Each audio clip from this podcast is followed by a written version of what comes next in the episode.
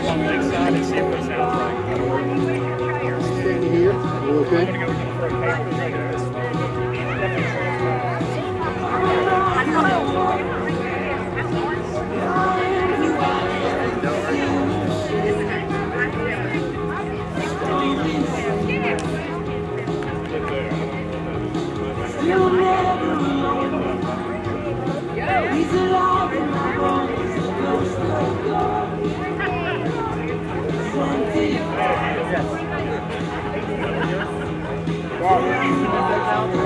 I'm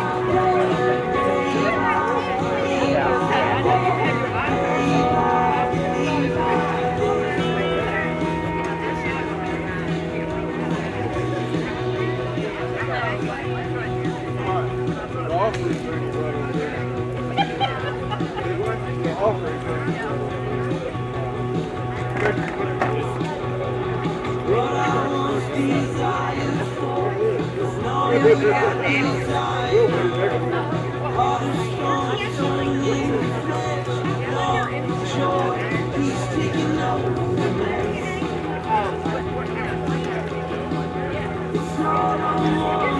they got you up early.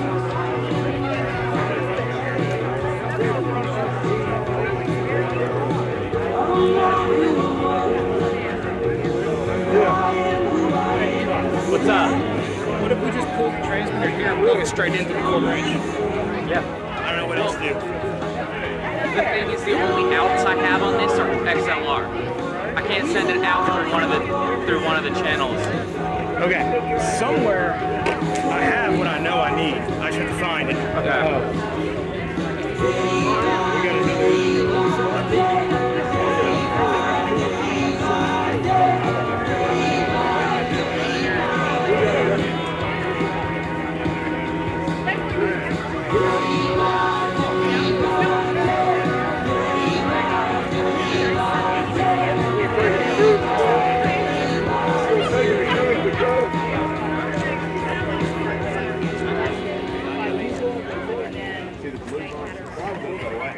So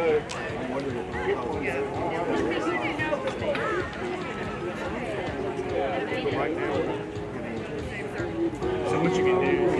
Yeah, I know. I'm ready to just kill it off. I would just kill it off and pull it up every time we get a text. I'm gonna see if I just one it down. I don't go for that.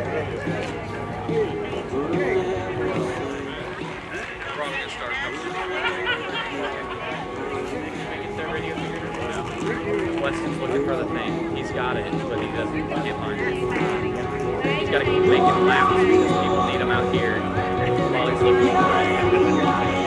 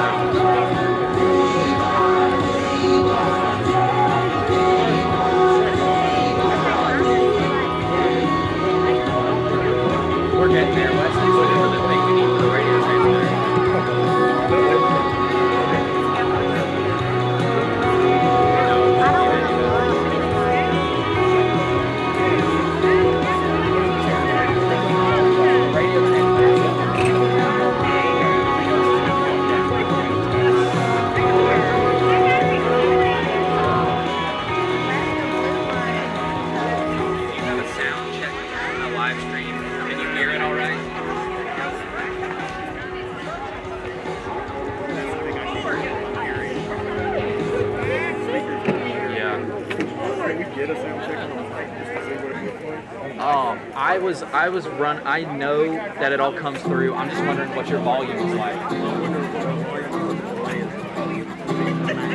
Oh, um,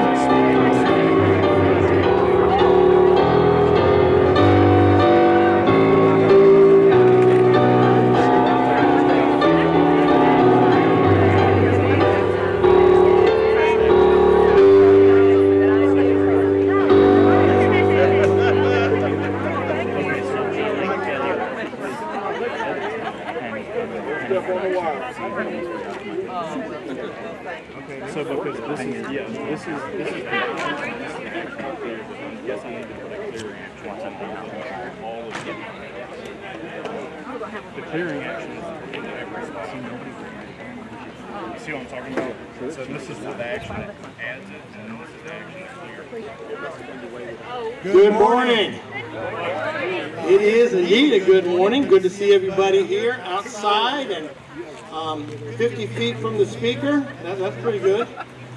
Um, a a few things to note. Remember, we have our Lakeside 101 beginning this next Sunday at 5 o'clock in the Fellowship Center. Now, this is for people um, that are interested in joining, or just interested to know more about us. It goes for four weeks, for one hour, from 5 to 6, um, in the Fellowship Center. Um, and you should have, uh, if you're visitors, guests, and, and, and uh, been around for a while, you probably should, and been visiting for a while, you, you probably received something in the mail. I, I do want to encourage you, uh, because of the way things have changed um, these last months, we don't have all the opportunities to get your information. So over on this table here, you'll see some cards. If you're a visitor, guest, and we don't have your information for a lot of reasons, you know, we're not going to like send the God Squad or anything after you, but we'll put you on our list of things to receive. And one of them has been, suppose we change this meeting tomorrow, uh, you know, as, of uh, like 24 hours ago. This time yesterday it was going to look like it's going to rain. Uh, we didn't expect it. We send it out um, a text message on the email. We put it on the website. Um, so anyway, but that kind of information, if you want us to have that information, please just fill one of these out. You, can put it in, uh, you can leave it there on the table or put it in the offering box right there. That's uh, uh, the pastor is standing right next to you to make sure you fill it up this week. Um, but uh, go ahead and put that in there. And also over there, if you don't have one yet, um, we, we're going to have these, uh, because we can't really put the music so you can see it um, on the wall or anything like that, these little bulletins. And uh, in it is the songs we're singing today. It's also the scriptures. If you don't have one, if you'll raise your hand, one of the deacons will bring you one. Now, I think most of you do. There's a few guys out there. Um, if don't want to, uh, maybe if you want to go ahead and grab some of those and bring that to them. Um, so I think that is all the things. Remember when you get up, just be very careful. We do have lots of cords and things running across the ground here. Uh, most of it's pretty evident, but uh, it is good to have you here. And let's prepare ourselves to worship.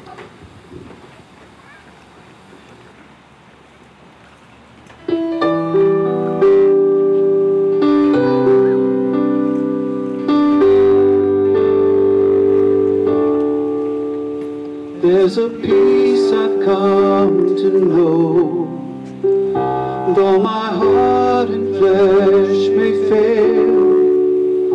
There's an anchor for my soul. I can say it is well. Jesus has overcome,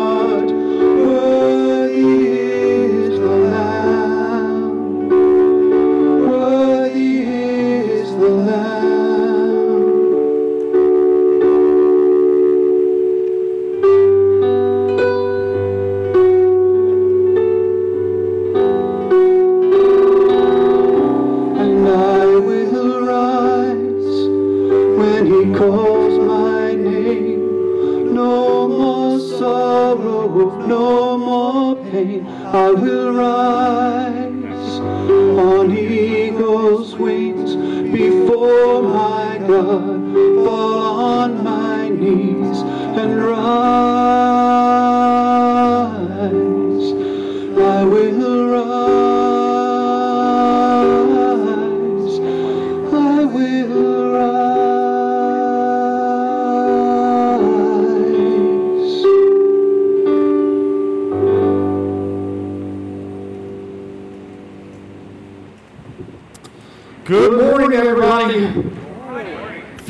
Announcements for you. Uh, we're not used to using bulletins lately, but if you uh, have a bulletin, if you pick one up, I know that there were deacons who were distributing them, you'll have the words to songs. We don't have any way of projecting songs out here that we found to be very effective. Uh, maybe today we could have, but there's no sunlight, but generally it's been very difficult. So we put all the words of songs in here, and if you would like to sing along, we encourage you to do so for the first time in a long time. We're outside, there's a little bit of a breeze, uh, so we're optimistic about that. Also, uh, we believe that preaching should be done from the Word of God, and we usually, when we preach, we reference a lot of Scripture, and we have screens to put that Scripture on. We do not have that today, so you have the Scriptures to be used in the sermon, uh, also in your bulletin, uh, places to make notes. Uh, I think you've got almost every Scripture that will appear in the sermons today. Those of you who are sitting out in the cars, I know that uh, we have not gotten the FM transmitter working yet. What we're going to do is, as we come to the, the, uh, the sermon part of the, the, the day, we're going to turn this speaker that way so that you will be able to hear better uh, the part of the sermon when we get there. Uh, once again, I want to welcome you all to worship today. Uh, you're at the right place at the right time to hear the gospel proclaimed. Uh, welcome to Lakeside. We are a gospel-driven, mission-centered family of believers, and uh, I want to call you to worship. And here's our tradition. We, are, we normally come together to worship by proclaiming what we believe And one of the oldest uh, confessions of the church. It's the Apostles' Creed. So I want to invite those who are able to stand now. And it's a little bit harder getting out of that, that lawn chair than it is getting out of a pew. I don't know. It just seems really hard. We're going to ask you to stand twice in the service today. We're going to ask you to stand once to confess what you believe. We're going to ask you to stand again later on in the sermon when we read the scriptures. And that's it. So twice you'll have to get up. Other than that, we can be comfortable. We begin uh, the creed by asking this question Christian, what do you believe? I believe in God the Father Almighty, maker of heaven and earth, and in Jesus Christ, his only Son, our Lord, who was conceived by the Holy Ghost, born of the Virgin Mary, suffered under Pontius Pilate, was crucified, dead, and buried. He descended into hell. The third day he rose again from the dead. He ascended into heaven, and sitteth on the right hand of God the Father Almighty. From thence he shall come to judge the quick and the dead. I believe in the Holy Ghost, the Holy Catholic Church, the communion of saints, the forgiveness of sins, the resurrection of the body, and the life everlasting. Amen. Please be seated as we begin our time of worship together, and I guess we will sing. Praise God.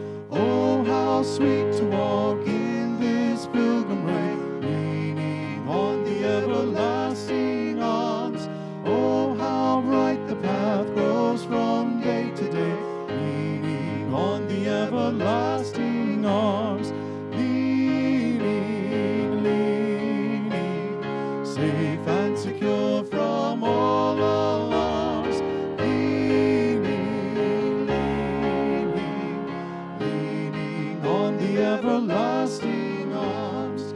What have I to dread? What have I to fear? Leaning on the everlasting arms, I have blessed peace with my Lord so dear. Leaning on the everlasting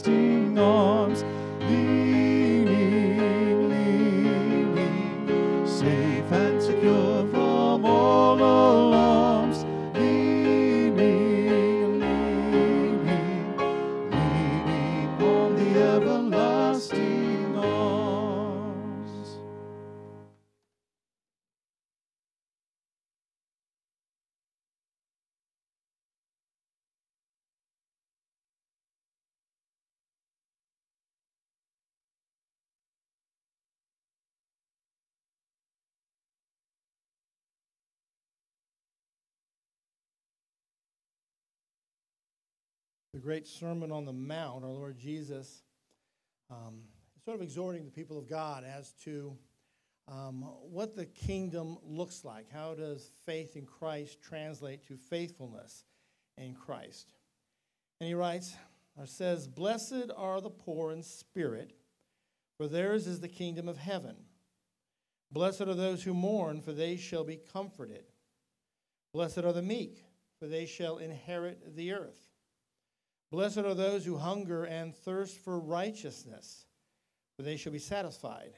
Blessed are the merciful, for they shall receive mercy. Blessed are the pure in heart, for they shall see God. Blessed are the peacemakers, for they shall be called sons of God. Blessed are those who are persecuted for righteousness' sake, for theirs is the kingdom of heaven. Let's pray together.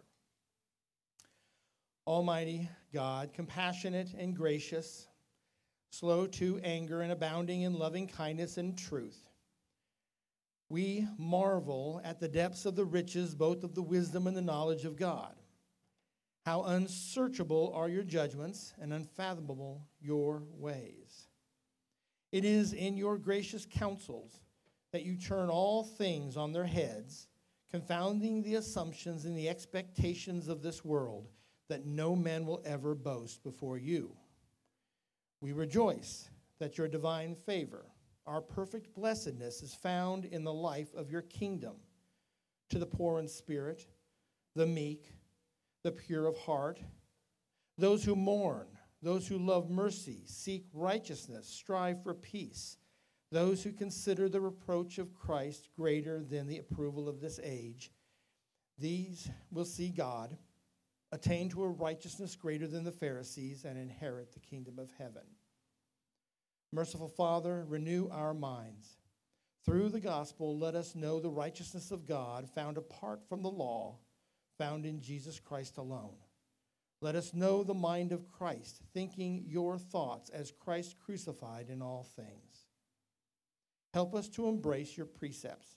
Revive us by your word, rejoicing in its rich promises humbled in its searching rebukes, comforted in its healing encouragements. In short, let us know Jesus. Be this day just and the justifier of your people, we who cling to your holy Son every day and for all eternity. Father, now receive our gifts, sanctified in obedience to your great gospel. Let our tithes and offerings be a mark of love for your mission of mercy to the world. We ask this and all things in the name of Jesus, he who instructed us to pray, saying, Our Father, who art in heaven, hallowed be thy name. Thy kingdom come, thy will be done, on earth as it is in heaven. Give us this day our daily bread, and forgive us our debts, as we forgive our debtors. And lead us not into temptation, but deliver us from evil. For thine is the kingdom and the power and the glory forever. Amen.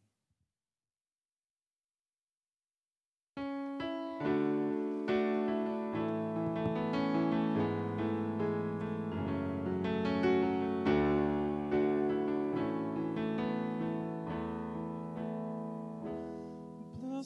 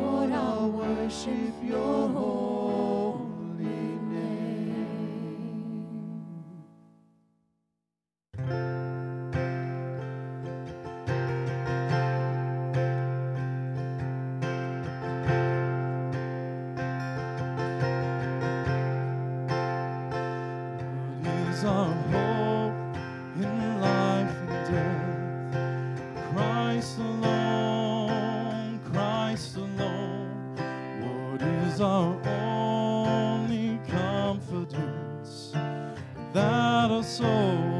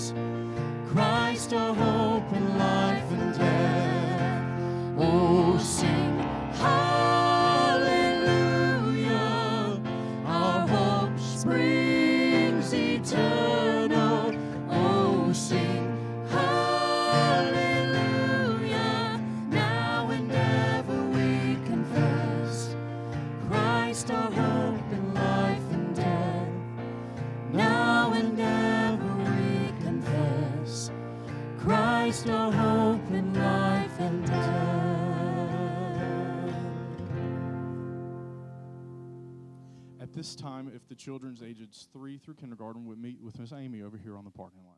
Thank you all.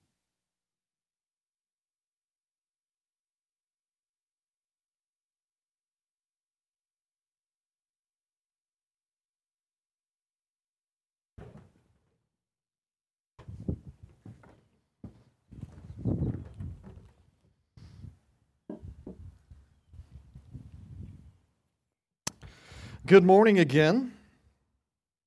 We got a good day. It's not hot. It's not raining. It is muggy. We will survive, even if our uh, programs get a little sticky. I want to invite you once again to look at the insert in your program, which has the scriptures for today in it. Uh, we will use the scriptures today as the basis for what we teach and what we learn. Um, if you look at your first scripture there, it's James 4:15. And Scripture begins to describe our life as but a vapor. This is what it says, uh, James 4:15. Yet you do not know what tomorrow will bring. What is your life? For you are a mist that appears for a little time and then it it vanishes. And, and I think we've all, um, I, I don't know about you, some, some hunters, maybe some campers in the room, maybe some football fans, and you go outside and it's cold. And when you exhale and it's cold, you have that vapor that you can see just for a minute when it leaves your mouth, and, and it just almost instantaneously disappears. And that is what uh, Scripture is talking about. It's comparing the length of our life to the length of the time that you can see that vapor as it comes out. It's very short. And depending on how old you are, you might be feeling that this morning. You might be feeling that, that life is really short. Sometimes younger people have a more difficult time comprehending how fast life truly passes us by, while older people are, are all too acquainted that life comes and goes and it's just but a vapor. Now, depending on what you believe about death, this might be a really discouraging idea, even morbid. If, your if your concept of death is, is that when you die, consciousness ceases and your existence is over, well, then I'm sure the brevity of life would be a troubling thought. Or if you think uh, maybe that you might have lived your life in rebellion to God and, and sin, uh, well, then you worry about what happens after death. Maybe you're worried about the torments or the fires of hell. Well, I would guess that this would be for you troubling to think that life is short. In 2010, it's been about, about 10 years ago, uh, there was a poll that came from the news organization 60 Minutes, and they were trying to find out what people thought about life after death. They found that 65%, and I, am almost certain that if we did this poll today, that these numbers would be a lot different and that the amount of people who believed in heaven and hell would be less. But, but 10 years ago, 65% of Americans believed that after death, people either went to heaven or they went to hell. Uh, however, 7%, and this is great, 7% believe that they go to another dimension. 6% of Americans believe that they were reborn on earth. 2% believe that they become ghosts. And 13% believe that there is not any afterlife at all and they just cease to exist. I guess my question for everyone in worship this morning is what do you believe happens after you die? That's kind of the question for you. What do you think about life after death? Do you think spirits can run loose like ghosts? Do you think there's any chance in reincarnation? I want to walk through a biblical view of life after death, and I want to suggest to you that many people who actually identify as Christians have a non biblical view of life after death, or maybe just a, a partially biblical view of life after death. And the reason is that they misunderstand something that theologians would call the intermediate state. Now, I know that that's a big word. Most of you are looking at me and going, man, Tyson, what are you doing to us here? And I promise to explain it, and I promise it's simple. But you got to give me a few minutes, and then we're going to discover this simple concept. So let's talk about life after death. There's a great theologian named John Calvin. You probably heard of him. We talk about him some here. Uh, and he had this quote. Ready? Here's the quote Consider it settled. No one who's made progress in the school of Christ does not joyfully await the day of death and final resurrection. So, according to Calvin, if you're a mature Christian who's made progress in Christ, you actually joyfully await the day of your death. How about you?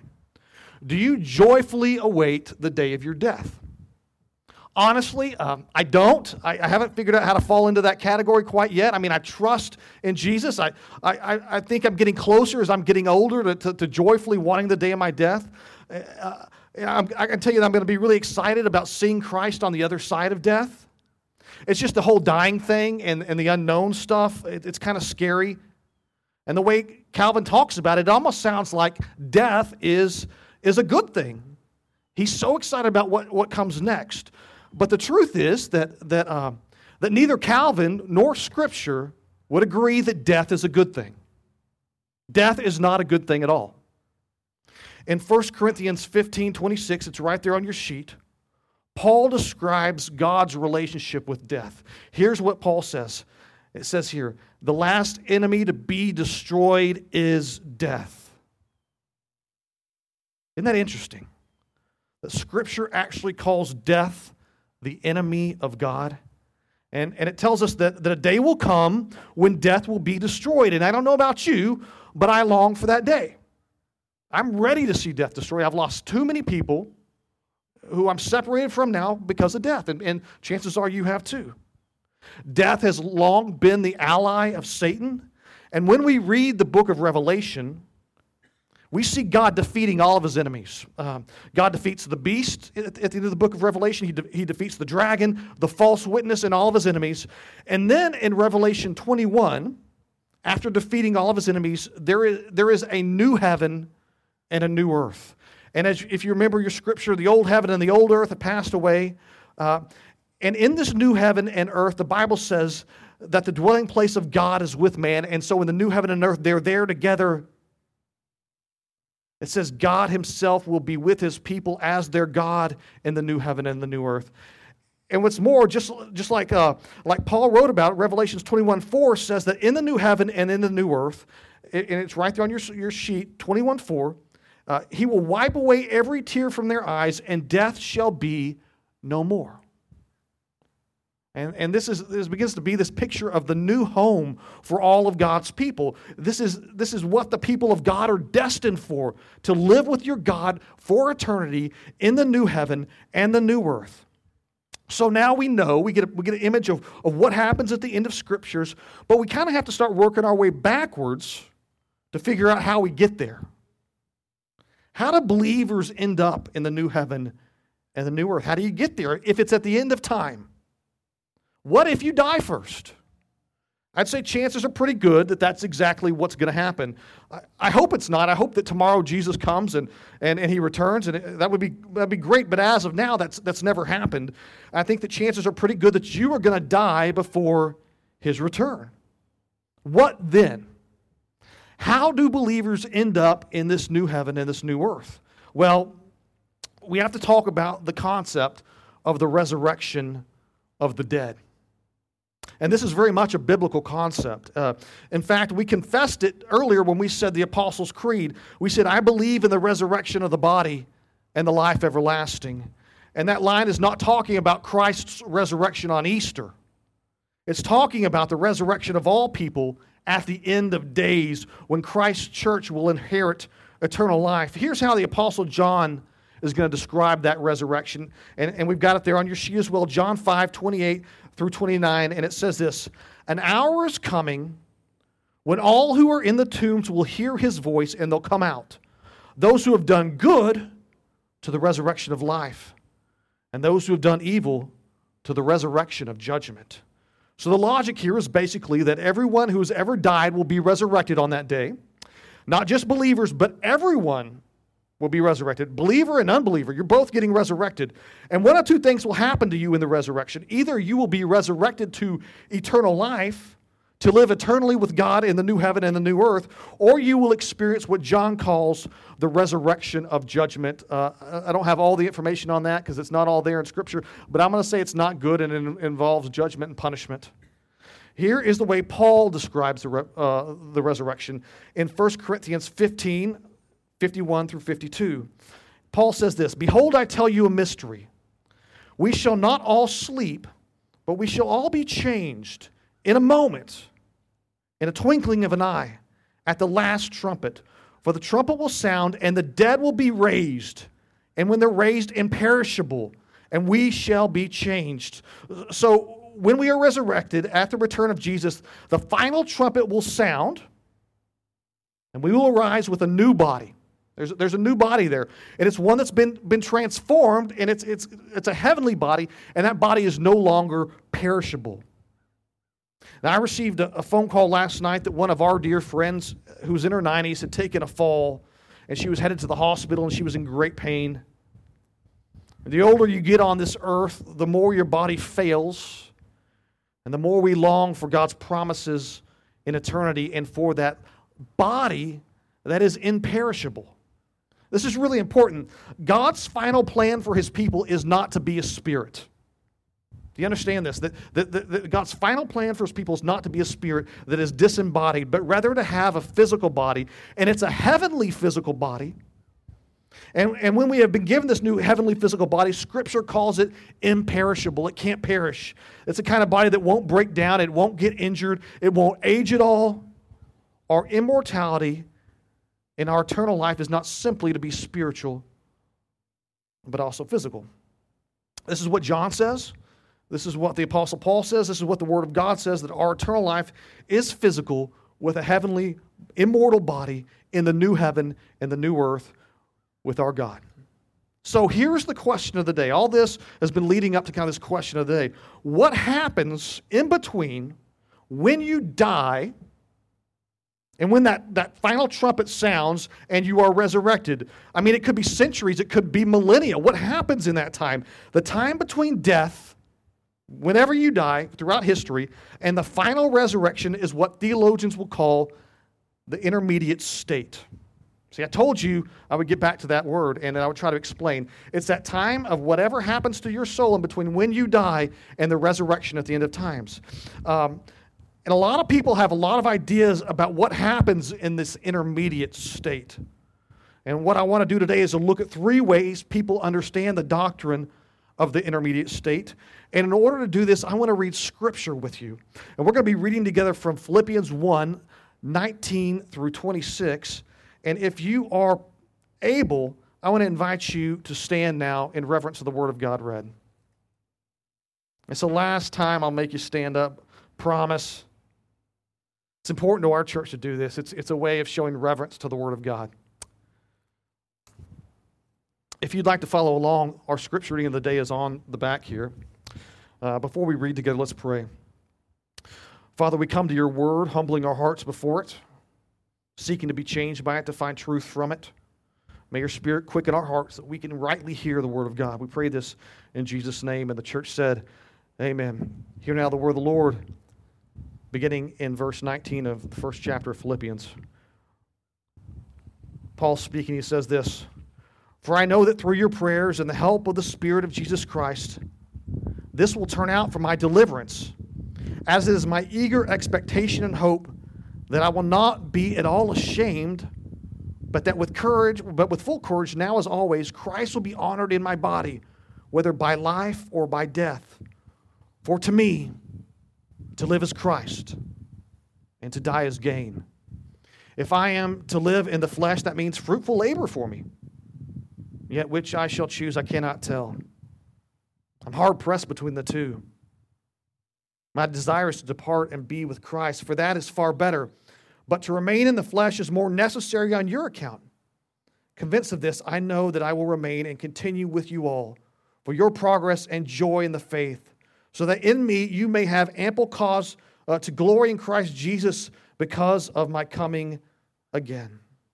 Church, the grass withers and the flowers fade, but the word of our Lord will stand forever. And this is the word of our Lord. Thanks be to God. Please be seated.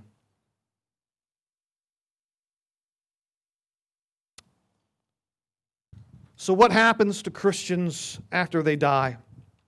We can take some, uh, some base level hints from Paul, especially as he writes to this church in Philippi. When Paul is writing those very words we just read, he's writing from prison. Maybe he's going to be killed, maybe not. Paul doesn't seem to know what awaits. He writes to the church in Philippi and he says, I don't know exactly how all this is going to turn out. I, I do know that through your prayers and with the help of the Spirit, I expect that I will not be ashamed and that I will have the courage for whatever God has for me. This is what Paul has, whether it be life or whether it be death. And then Paul says that famous verse that, we all have and we put on coffee mugs. It says, For me to live is Christ and to die is gain. To live is Christ and to die is gain. Paul's attitude is that if Christ wants him uh, uh, to stay and, and to be his hands and feet on the earth, so be it. It'd be good for a lot of people. But if God's will was for Paul to die, well, then Paul says that would be gain. For, for Paul, they both have their advantages. On the one hand, Paul would love to stay and work uh, for Christ, but if it was up to him, Paul really wants to die. That kind of reminds me of, of what Calvin was saying earlier, where he talks about, you know, those who've been in the school of Christ will look forward with joy to the day of their death. I think that's where Paul is in, in reading this. He, he kind of goes, I, I really want to be this way. And, and, and really, the, if we want to understand why Paul feels this way, we learn it in verse 23. This is what he says. He says, My desire is to depart and to be with Christ. This is the baseline for what any believers think about the intermediate state. If we can say nothing else about what happens after death, we can learn from Paul that when we depart the body, when we're absent from the body, we are present with Christ. If we know nothing else about our loved ones who've passed, is it not enough to know that they are with Christ? In the time after your death and before the resurrection, make no mistake, believers are with Christ. Uh, I've often shared the story. I, I, think many of you may remember this uh, story that I've shared before, but uh, was, was working at a church. Uh, I was an associate pastor. I was really green. The senior pastor was out of town, and I got a phone call from one of our church members that their grandchild had just died in the crib. And, uh, and they were about a mile away from the church, and they needed a pastor there as soon as possible. And so I, I ran, like all the secretaries come to me, like, you got to go fix this. And I go, there's, there's no way to fix this. I, I would just go. And so we went, and I'm sitting with this mother, and I walk into the room, and there's an empty place on the couch, and they go, Good, he's finally here. And this mother is holding the body of her dead infant who died in the crib. And she looks at me and she begins to start asking me questions. Is, is, is she alone? Is she lost? And the only thing that I could say that was of any comfort in that moment is she is with Christ. We can say a few more things about the intermediate state. You remember when Christ spoke to the thief on the cross? He adds two details that are important. He gives us a time frame and a hint as to a location. In Luke 23 43, Jesus says, Truly I say to you, today you will be with me in paradise. The time frame is today, the same day as your death. And the location where we can expect to dwell with Christ is in paradise. The word we use to describe this paradise, where we will dwell with Christ in the intermediate state, is heaven. And it's important to know that while we are in heaven, and this is really interesting, we are disembodied. You don't take your body with you to heaven. We have no body. Our spirit is with Christ, and, this is our intermediate state no body. Our spirit is with Christ. As Paul says, absent from the body, present with Christ until the day of the resurrection.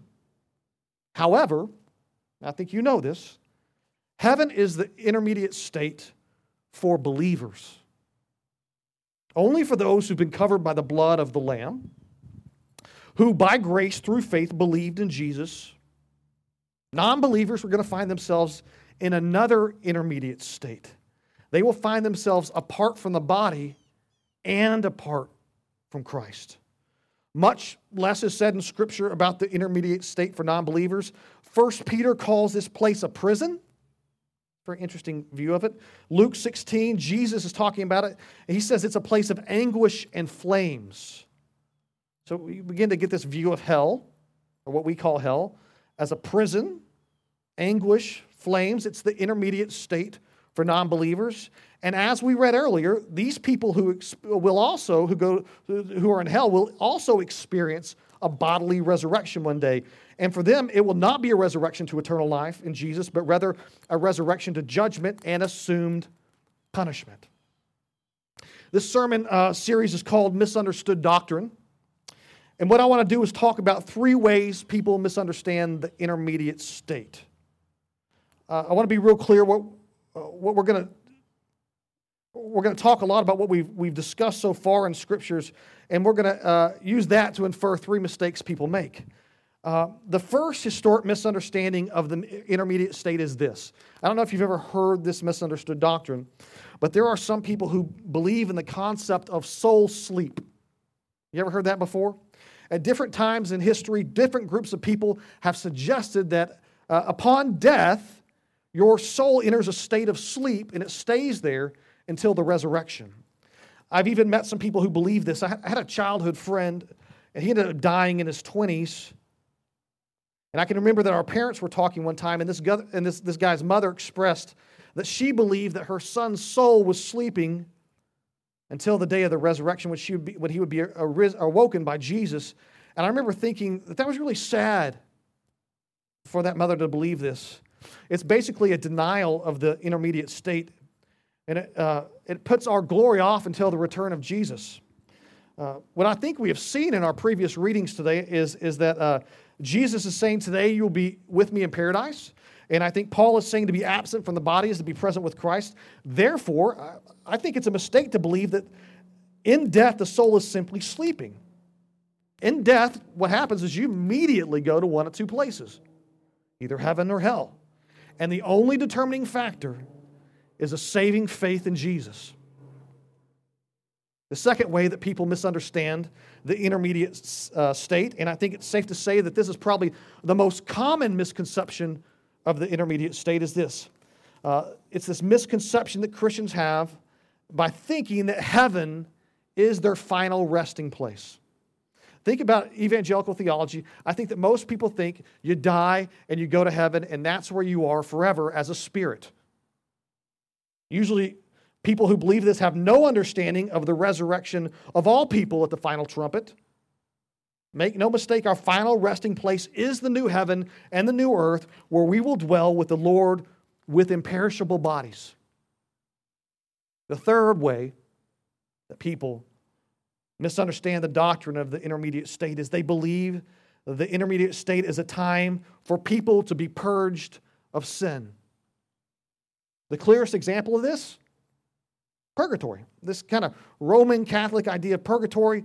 Uh, the idea of purgatory in the Catholic Church is this idea that if you die and you are in the, and this is, I put this in quotes because I took it off uh, kind of some Catholic sites, but they say, in the grace and friendship of God, if you die in that state of grace and friendship with God, and you still have imperfections or sins, you must spend a certain amount of time in purgatory to be cleansed of those sins and become righteous. Now, now that could take thousands of years or even millions of years before you're good enough to enter the kingdom of heaven. The Catholic Church doesn't say a lot to describe purgatory. I, I did some research, and when they have, they seem to describe um, some kind of cleansing fire and a, and a painful longing to be with God. It's not a pleasant place to spend a few thousand years. Uh, I think that's kind of the idea. But let me tell you why Protestants don't believe in purgatory. First, Purgatory is not mentioned in the Bible. Not one time. It, it, it's not even hinted at. It doesn't appear in thought or logic or any, anything like that. Um, the idea of purgatory itself runs contrary to the gospel message. What the Bible describes instead is justification. Justification is the work of God to declare his people righteous. So that whomsoever believes in Christ shall not perish, but have everlasting life. I mean, we understand this is logic that you should be familiar with that, that when God does his justifying work in you, it's to, it's to declare you righteous and to, and to give to you the righteousness of Christ. Based on the work and the person of Jesus and the gift of the grace of, of faith, the Christian is clothed with the righteousness of Christ and declared righteous. Here's what Ephesians uh, 1 7 says this In him we have redemption through his blood, the forgiveness of our trespasses according to the riches of his grace. So, so, in other words, the way that we get into heaven isn't through purgatory. The righteousness that allows us to enter heaven and to be with Christ after death is not made in the fires of purgatory. It was crucified on the hills of Calvary. Christ's blood washes away all of our sins. And what we see over and over again in the Bible is that not only is purgatory not mentioned, it's not needed. Its purpose would be redundant. Why would God punish us for the sake of purity if Jesus had already shed his blood for our forgiveness? It makes no sense. If you have heard this gospel and, and believed and repented of your sins, you too have been declared righteous, and nothing can separate you from the love of God in Christ, not even death. The Bible teaches that after death, believers will be with Christ in a place that Jesus describes as paradise. And non believers will be in a prison of flames and anguish. That's what the Bible teaches. But the Bible also teaches that we are not destined to be disembodied forever. In that final resurrection, we will be given heavenly bodies, bodies that will not age, that will not fail, that will not decay, and we will dwell with our God in the new heavens and the new earth. Today we discuss three ways which people misunderstand life after death. First, we discuss soul sleep. And we saw how the scriptures testify to an intermediate state where believers will dwell with Christ in heaven, and unbelievers, unfortunately, will be in hell. We do not simply sleep after death. Second, we discussed uh, the misunderstanding that somehow our final resting place is as a spirit in either heaven or hell. Now, don't get me wrong. I think that when we get to heaven, uh, that, that place is going to be wonderful. And that we'll be rejoicing in the presence of our Savior in heaven, even as a spirit. I think we're going to be awestruck. I think our mouths are going to be filled with praise. I don't think there's going to be any discontentment at all. But our destiny is to be resurrected and to be given a heavenly body that will not perish and to dwell with God in the new heaven and the new earth. Finally, we discussed this misunderstanding that we might need to go to a place like purgatory in order to be made pure enough to enter the gates of heaven. And we were reminded that those who believe in Jesus as Lord have been declared righteous based on the redeeming work of Christ on the cross. And listen, we forget this. We do. We forget the gospel. And we worry about our sin and we hate ourselves and we try to trust in other things for salvation other than, other than the work of Jesus. And Christ knew that you would do this. I promise He knew that you would do this. And this is part of the reason that He left for us the sacrament of the Lord's Supper. We have the table set before us. And as we come to the table, I'm here to remind you that it's a sign and a seal of the covenant of grace. That it's a visible reminder of why you don't need to go to purgatory and why there is eternal place that's already set up for you, not based on your righteousness, but based on the work of Christ. We come to the table and we remember this Christ's body broken and his blood shed for us. It points us to the work of Christ on the cross. Blood shed, body broken, sins ransomed and paid for for those who would be by faith, sons and daughters of God. We're going to come to the table in just a second. And as we do, I want to kind of explain a few things about how we're going to do this today. Uh, we've been working through how to do this in a time of COVID and to do it in a way that's as safe as we possibly could. I thought putting my hands over bread and breaking it and giving it to the elders to give it all to you uh, might be uh, less than sanitary for our days. And so we have a very sanitary way to do communion. And it's kind of funny because communion, in and of itself, is just not really a sanitary idea.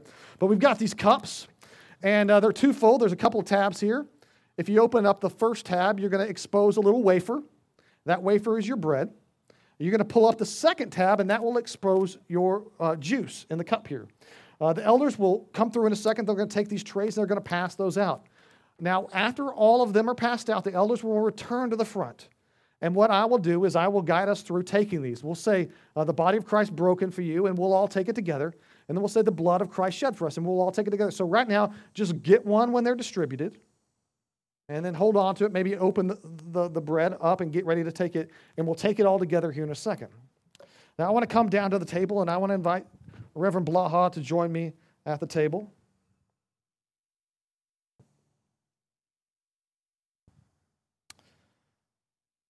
I tell you that the sacrament of the Lord's Supper is also all, all often referred to as the Word of God seen. We pair it with the Word of God proclaimed. But it's the Word of God seen because there's something about seeing the bread broken, and there's something about seeing the juice that reminds us of the, the body of Christ broken and his bloodshed. So, here now, these words. On the night in which Christ was betrayed, he took bread, and after giving thanks, he broke it, saying, Take and eat. This is my body broken for you. Do this in remembrance of me. And in the same way, after supper, he took the cup. He said, This cup is the new covenant in my blood, shed for many for the remission of sins. All of you are to partake of it. For as often as we eat the bread and we drink of the cup, we proclaim the Lord's death until he comes. Amen. We're going to invite the elders to come forward to sanitize their hands, make their way up to the station here, and then we will distribute the elements.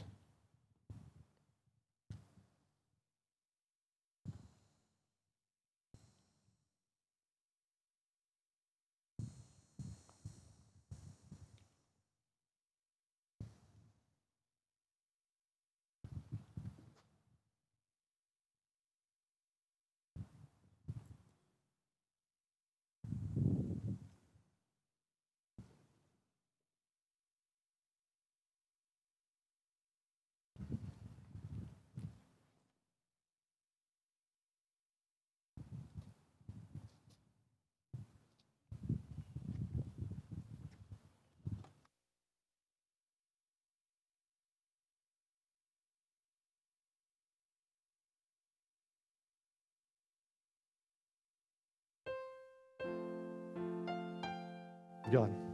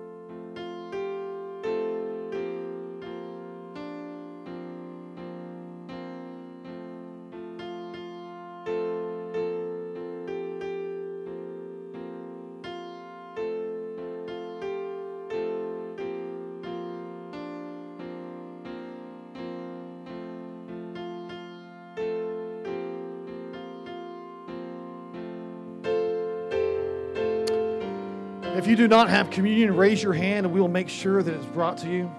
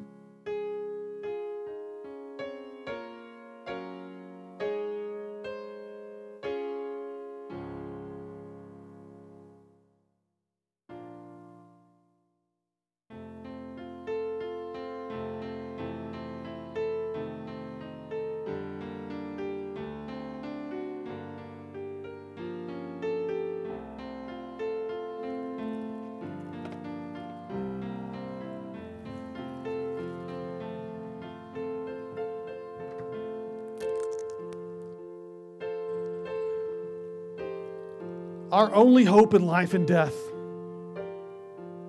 is Christ's work on the cross. Take and eat his body broken for you.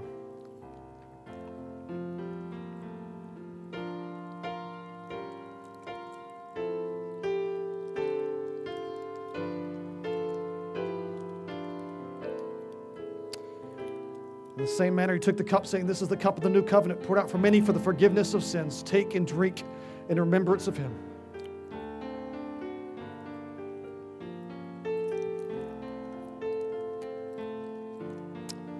Reverend Blaha, would you lead us in prayer?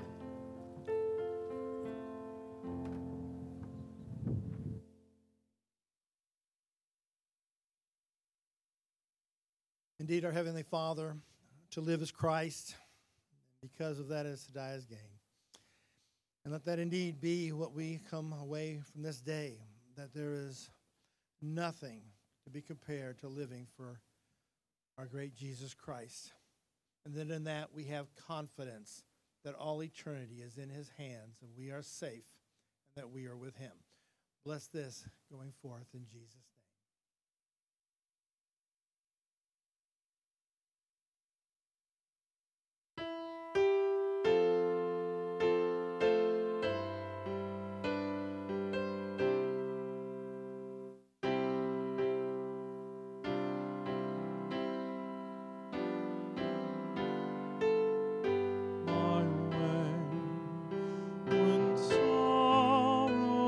Like sea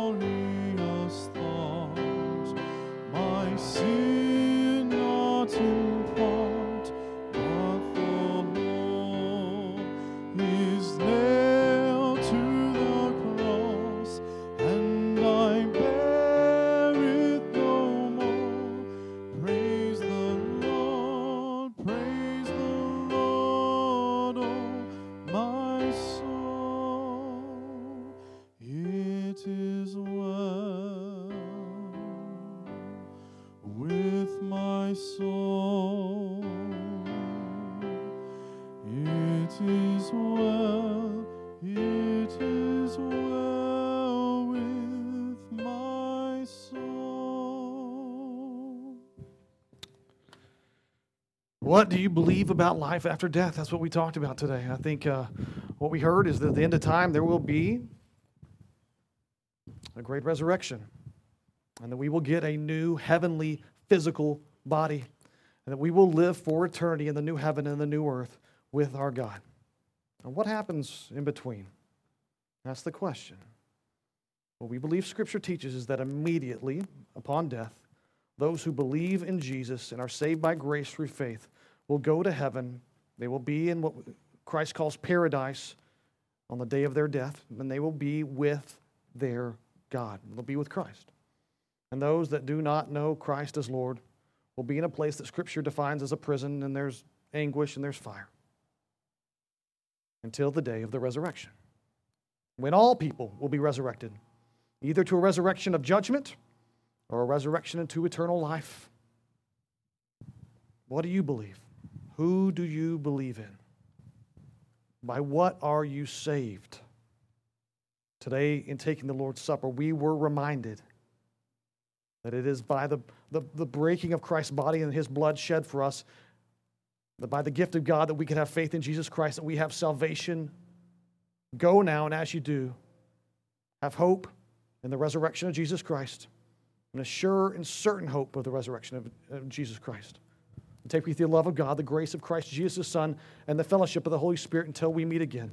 Let's sing one more time.